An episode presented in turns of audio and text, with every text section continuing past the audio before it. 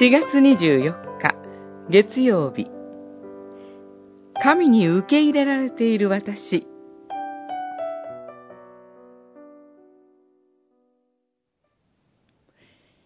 イエスは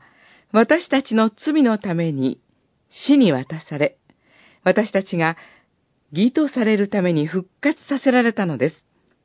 ローマの信徒への手紙、4章25節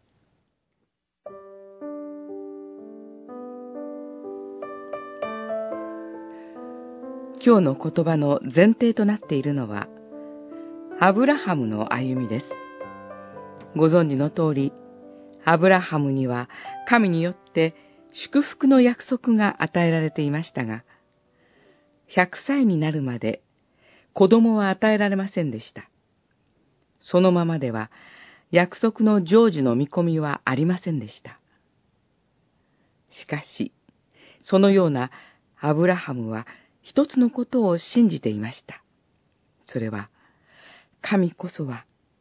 死者に命を与え、存在していないものを呼び出して存在させる。ローマの信徒への手紙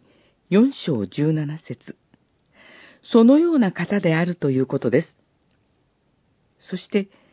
期待しようがない状況において、神と共に歩んだアブラハムは、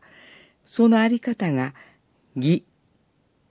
神に受け入れられたものとされたのでした。ところで、信仰によるこのような生き方は、一人アブラハムだけのものではないとパウロは言います。ローマの信徒への手紙、4章、23節、24節私たちは罪に捕らえられているという意味で、見込みのないものです。キリストは死をもって罪をあがない。また復活において、命に呼び出されることによって、見込みのない者が新しく生きる姿を